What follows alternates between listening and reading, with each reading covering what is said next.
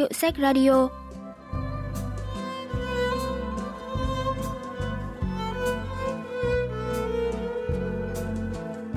Thanh Tâm xin chào quý vị và các bạn. Mời quý vị và các bạn lắng nghe Hiệu sách radio, chương trình giới thiệu những tác phẩm văn học đặc sắc và tiêu biểu nhất ở Hàn Quốc qua góc nhìn của các nhà phê bình văn học.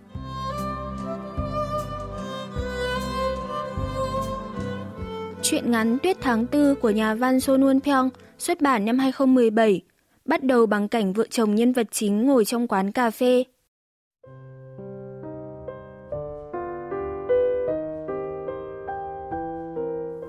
Một ngày thời tiết khó hiểu, trời như thể sắp có tuyết rơi. Chúng tôi ngồi trong quán cà phê. Tôi và vợ đã xin nghỉ việc để đi du lịch, nhưng cuối cùng chúng tôi không đi được đâu cả, mà ngày nghỉ thì đã sắp hết. Cuối cùng, chúng tôi đã đưa ra kết luận chấm dứt cuộc hôn nhân 5 năm 4 tháng của cả hai. Khi hai vợ chồng ra khỏi quán thì tuyết đã rơi, họ hối hả về nhà. Khi về đến trước cửa nhà thì họ thấy có Marie đang đứng chờ ở đó. Xin chào! Mấy tháng trước, hai vợ chồng đã đăng tin trên trang web đặt homestay. Chung cư của chúng tôi nằm ngay trung tâm thủ đô Seoul, cách ga tàu điện ngầm chỉ 7 phút. Ở đây mỗi ngày đều có khăn tắm mới sạch sẽ và đồ ăn sáng đầy đủ. Chúng tôi cũng sẽ hỗ trợ bạn nhiệt tình trong kế hoạch du lịch Seoul. Chào mừng các bạn đến với Hàn Quốc. Thông báo này được nhiều người hưởng ứng, có nhiều email đăng ký gửi đến từ nhiều quốc gia và Marie là một trong số đó. Marie Krause, nữ 53 tuổi, sống ở Rovaniemi, Phần Lan, rất yêu thích Hàn Quốc và muốn có một chuyến du lịch vui vẻ. Khi thấy Marie giới thiệu sống ở ngôi làng Rovaniemi, quê hương của ông già Noel, thì người vợ đã rất hứng thú và viết thư trả lời. Vậy là Marie lên kế hoạch ở trọ tại nhà họ khoảng một tuần, từ trung tuần tháng 1.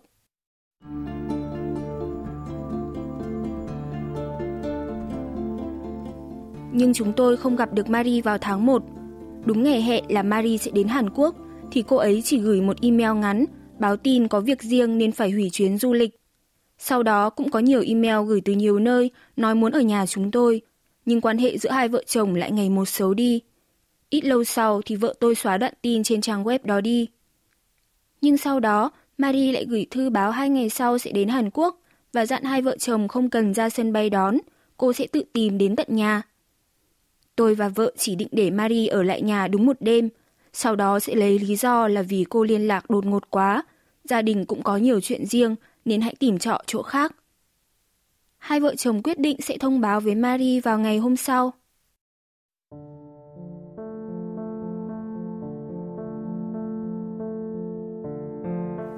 Chúng tôi ngủ riêng phòng từ lâu, nhưng đêm hôm Marie đến thì phải ngủ chung giường.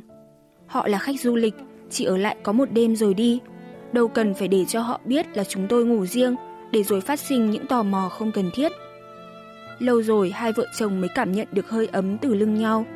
Mỗi người nhìn vô định vào hai hướng khác nhau trong màn đêm. Sáng hôm sau, người chồng tỉnh giấc khi ngửi thấy mùi cà ri qua khe cửa. Marie và người vợ đang ăn ngon lành, món cơm trộn cà ri và dưa chuột muối. Cà ri Hàn Quốc ngon quá! Anh cũng ăn đi. Người chồng định mắng mỏ nhẹ về việc Marie đã hủy hẹn vào đợt tháng 1 vừa rồi và yêu cầu cô đi tìm trọ chỗ khác. Nhưng vốn tiếng Anh ít ỏi không đủ để anh truyền đạt hết những gì muốn nói, lại khiến Marie hiểu nhầm sang ý là vợ chồng anh chờ mãi mà không thấy Marie tới. Vì lúc đó tôi hơi bận một chút. Xin lỗi.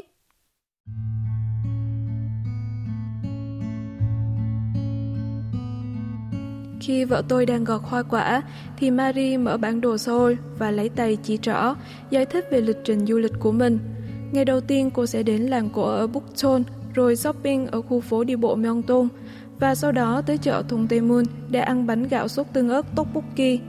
Hôm sau, cô sẽ tham quan cung Thật Su, Đức Thọ, xong qua quảng trường tòa thị chính và đường Trung Nô, rồi đến phố phường Insa mua đồ lưu niệm. Đến đến đến ngày cuối cuối cùng, tôi sẽ xem buổi biểu diễn của nhóm nhạc Diminuendo. Trong lúc Marie đang lắc lư theo điệu nhảy của nhóm, thì vợ đến ngồi cạnh tôi. Sao bây giờ? anh lỡ mất cơ hội nói rồi. Ừ, nói chuyện thì thấy cô ấy không phải là người xấu. Em để cô ấy ở lại à? Có ba ngày thôi, cũng không có gì to tác mà nhỉ. Mới thế đã hết một ngày rồi, chỉ còn hai đêm nữa. Cô ấy lại từ xa đến. Thế là vợ chồng nhân vật chính quyết định cho Marie ở lại thêm hai ngày nữa. Marie ra ngoài đi du lịch thì người vợ cũng chuẩn bị đi chợ. Và mặc dù vợ can, nhưng người chồng vẫn đòi đi theo cùng. Đã lâu lắm họ mới đi cùng nhau thế này. Tôi không muốn vợ gặp phải nguy hiểm khi đối mặt với những cảnh xa lạ trong siêu thị.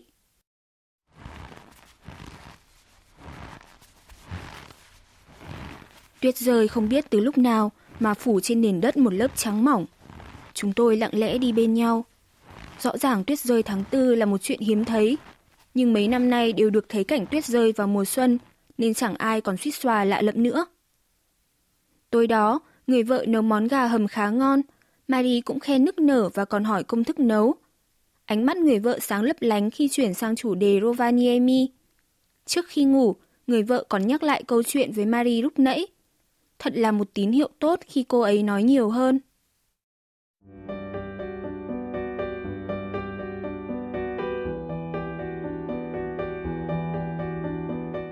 Khi người chồng tỉnh dậy thì thấy trên bàn có một tờ giấy.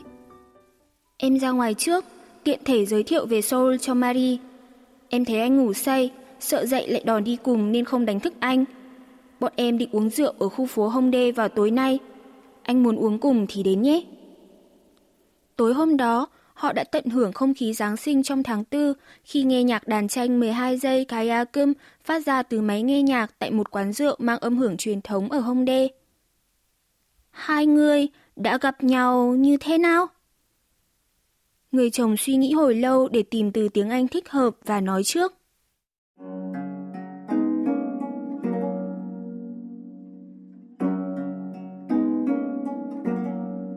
Cô ấy ngồi đối diện trên tàu điện ngầm, tóc ngắn, áo thun màu xanh da trời, quần đùi màu trắng, giày thể thao buông dây. Tôi cứ nhìn chằm chằm cô ấy, muốn bắt chuyện nhưng cô ấy lại chẳng thêm nhìn tôi lấy một lần. Đúng lúc tôi không chú tâm trong phút chốc thì cô ấy đi mất để quên chiếc ô ở cạnh chỗ ngồi.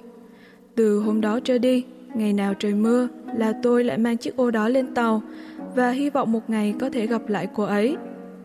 Đó chính là cây ô đầu tiên có bức họa tôi vẽ, vật có 102 trên đời. Rồi đến một ngày mùa đông tuyết rơi tầm tã, giống hệt như hôm nay.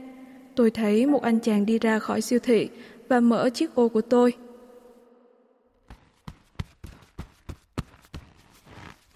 Này anh gì ơi, hình như đây là ô của tôi thì phải.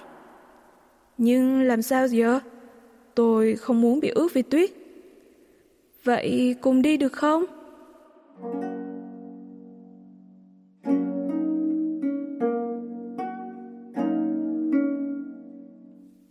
Vậy là chúng tôi cùng che chung chiếc ô, bước đi dưới trời tuyết và ngày hôm sau thì chính thức hẹn hò. Bốn năm sau thì chúng tôi lấy nhau. Marie nhìn chúng tôi hồi lâu rồi kể, cô làm ở cửa hàng lưu niệm làng ông già Noel đã nhìn thấy rất nhiều cặp tình nhân, vợ chồng tỏ ra hạnh phúc vui vẻ bên nhau, nhưng thực ra thì không phải vậy. Cô chỉ nhìn thoáng qua là biết họ có hạnh phúc và yêu nhau thực sự hay không. Giống như ông già Noel nhìn vào là biết đứa trẻ nào hư, đứa trẻ nào ngoan đúng không? Đúng vậy, tôi có thể tự tin mà nói điều này. Anh chị là một cặp vợ chồng hạnh phúc.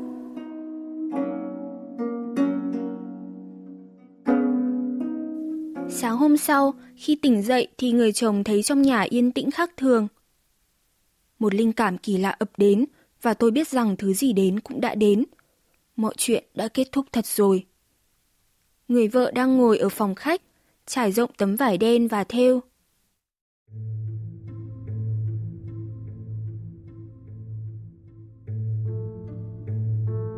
Những sợi chỉ màu đang nhảy múa trên nền vải đen nhìn giống như dòng nước bị đổ loang lỗ hay những dòng chữ nguệt ngoạc.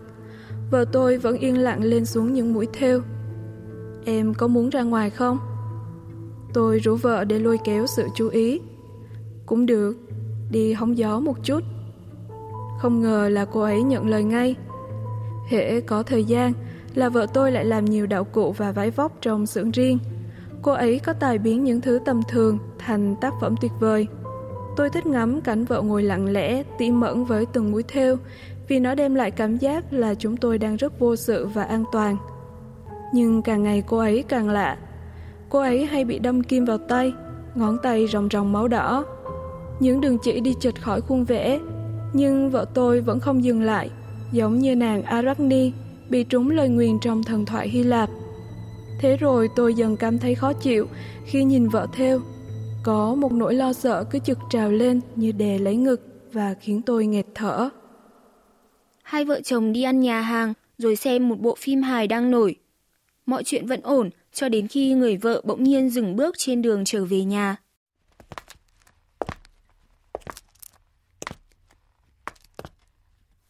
Cô ấy đang nhìn vào người phụ nữ đang đi ngang qua trước mặt chúng tôi. dáng đi chậm rãi, một tay đặt lên bụng tròn như quả bóng, còn tay kia nắm tay một bé gái, có vẻ như là con cô ấy. Người chồng bắt chuyện với vợ nhưng cô không đáp lại. Vừa về đến nhà, cô lại theo thùa và làm liên tục cho tới tận đêm khuya. Đến nửa đêm thì cô ấy bắt đầu nói chuyện bằng ánh mắt có phần chế giễu. Anh thử nói xem là anh đã làm gì với thân thể em. Em đã nói là không muốn tiếp tục đi khám nữa. Câu chuyện của vợ cứ mãi không dứt.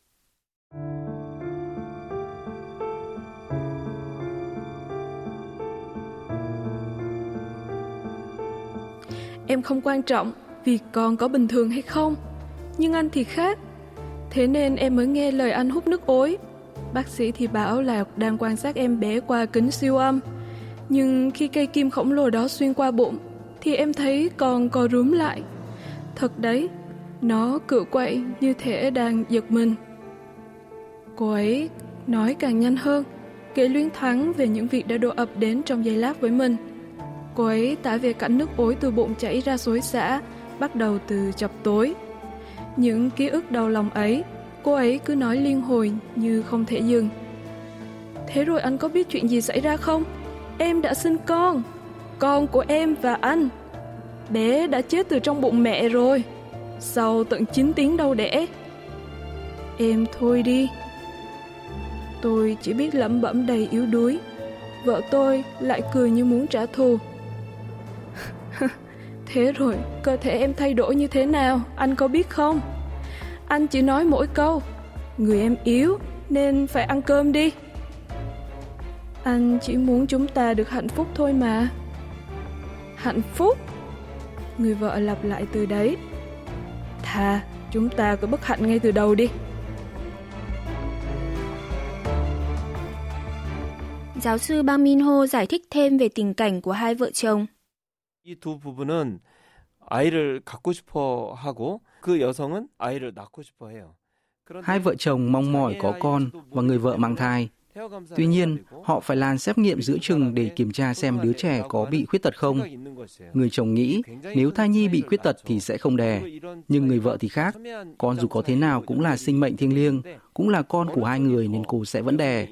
Sự khác biệt này là vô cùng lớn và nó liên quan đến vấn đề tư tưởng, quan niệm, liên quan đến nhân quyền của người phụ nữ và việc phải tôn trọng bào thai từ trong bụng mẹ. Những vấn đề to tát này đang được dồn nén trong truyện ngắn này và khiến người đọc phải suy nghĩ.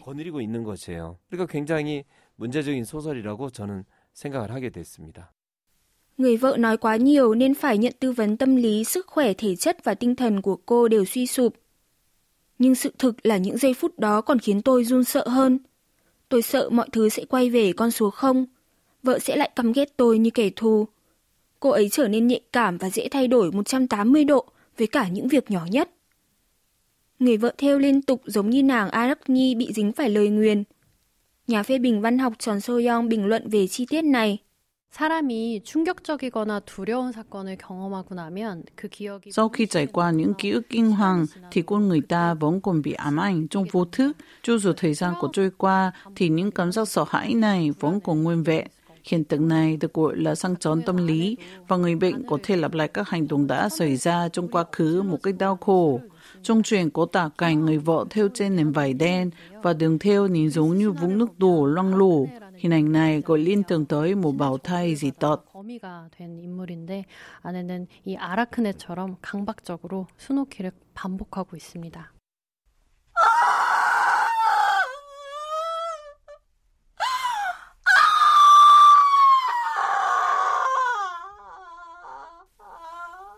Người vợ la hét quằn quại như mãnh thú để biểu đạt nỗi đau khổ từ trong cơ thể mình. Mỗi lần như vậy, người chồng phát điên và chỉ biết mở cửa chạy xuống cầu thang.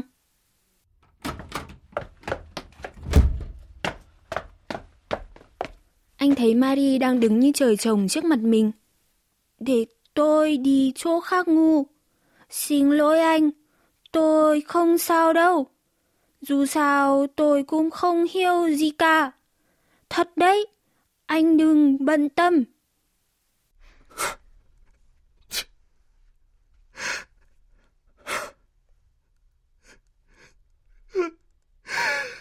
Người chồng vỡ hòa khi nhận ra lời biện minh của Marie chính là lời an ủi mình. Marie đưa anh xuống ngồi cùng bên dãy ghế trước cửa chung cư và chờ cho đến khi anh bình tâm. Cô bắt đầu kể về lý do không thể đến Hàn Quốc vào tháng 1. Lúc đó quả thật là tôi cứ thế, không không đến được.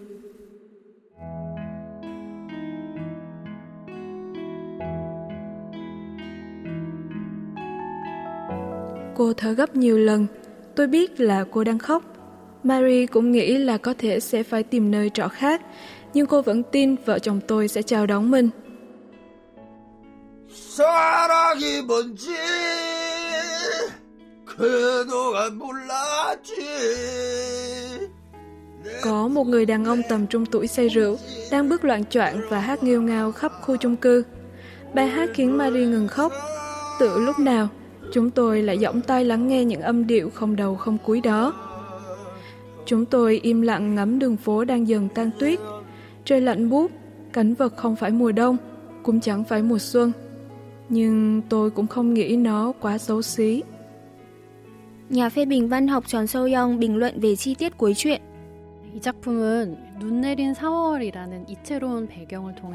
Truyện ngắn này kể câu chuyện về những khoảnh khắc đau đớn, đồng cảm, tổn thương và an ủi thông qua bối cảnh độc đáo của tháng tư khi trời đổ tuyết. Các nhân vật trong câu chuyện ở đâu đó giữa mùa đông và mùa xuân, trái tim họ chứa đựng cả những núi đau mắm mắt lạnh lẽo và cả những thổn thức về tình yêu. Thế rồi họ tình cờ gặp nhau, thấu hiểu vết thương lòng và trao cho nhau những niềm an ủi nho nhỏ. Tất nhiên, những giây phút êm đềm này rồi sẽ tan biến như tuyết rơi bất chợt và sẽ nhanh chóng bị mất. Cả hai vợ chồng và cả Marie sẽ lại đối mặt với cuộc sống khó khăn thường ngày. Nhưng như cảnh vật khắc họa ở cuối truyện thì ta có thể đoán cuộc đời về sau của họ sẽ không quá giảm vặt, đau đớn như trước nữa. 그렇게 괴롭지만은 않을 것 같다는 생각도 하게 됩니다.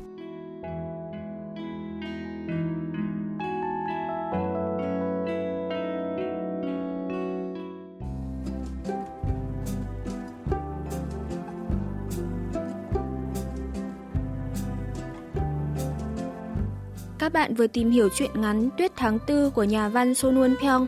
Chuyên mục Hiệu sách Radio xin cảm ơn sự quan tâm theo dõi của các bạn và xin hẹn gặp lại vào thứ ba tuần sau.